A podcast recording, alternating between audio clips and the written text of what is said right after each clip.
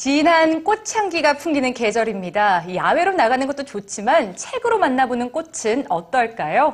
네, 오늘 꿈꾸는 책방에서는 이 소설이나 한시 같은 문학 속에서 문학을 더욱 빛나게 했던 우리 꽃들을 만나봅니다. 선민지 문학캐스터입니다.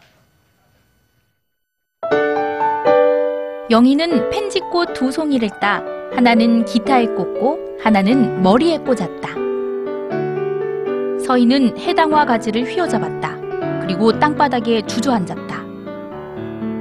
문학 속의 핀 꽃들은 우리 문학 작품 33편 속에서 찾은 꽃 이야기인데요. 딸아이에게 꽃 이름을 알려주기 위해 공부를 시작했다는 저자.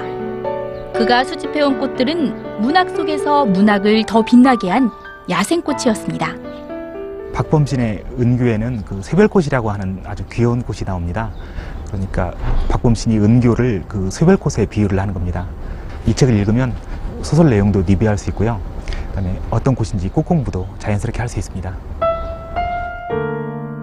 김영하의 검은 꽃에 등장하는 백년에 한 번 핀다는 용설란.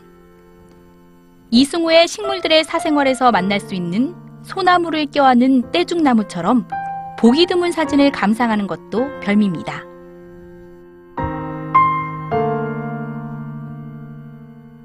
(5월은) 모란의 계절이죠.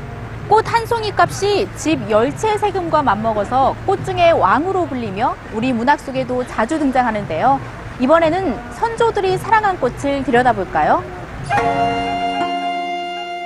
자연을 벗삼아 풍류를 즐겼던 과거 선조들의 한시에도 아름다운 꽃과 나무들은 단골 소재였습니다.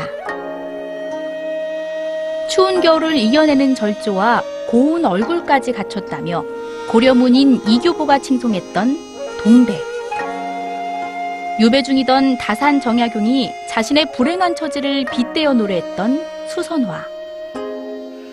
스스로 승려가 됐던 김시습이 천상에서 귀양화 절간에 머무는 행각승으로 묘사했던 옥년. 오랜 세월 속에서도 한시와 함께 살아 움직이는 꽃들이 반갑기만 한데요. 30년 동안 꽃 한 방을 이어온 저자가 시경, 지봉유설과 같은 방대한 역사 자료를 바탕으로 찾아낸 꽃과 나무의 역사가 읽는 재미를 북돋습니다.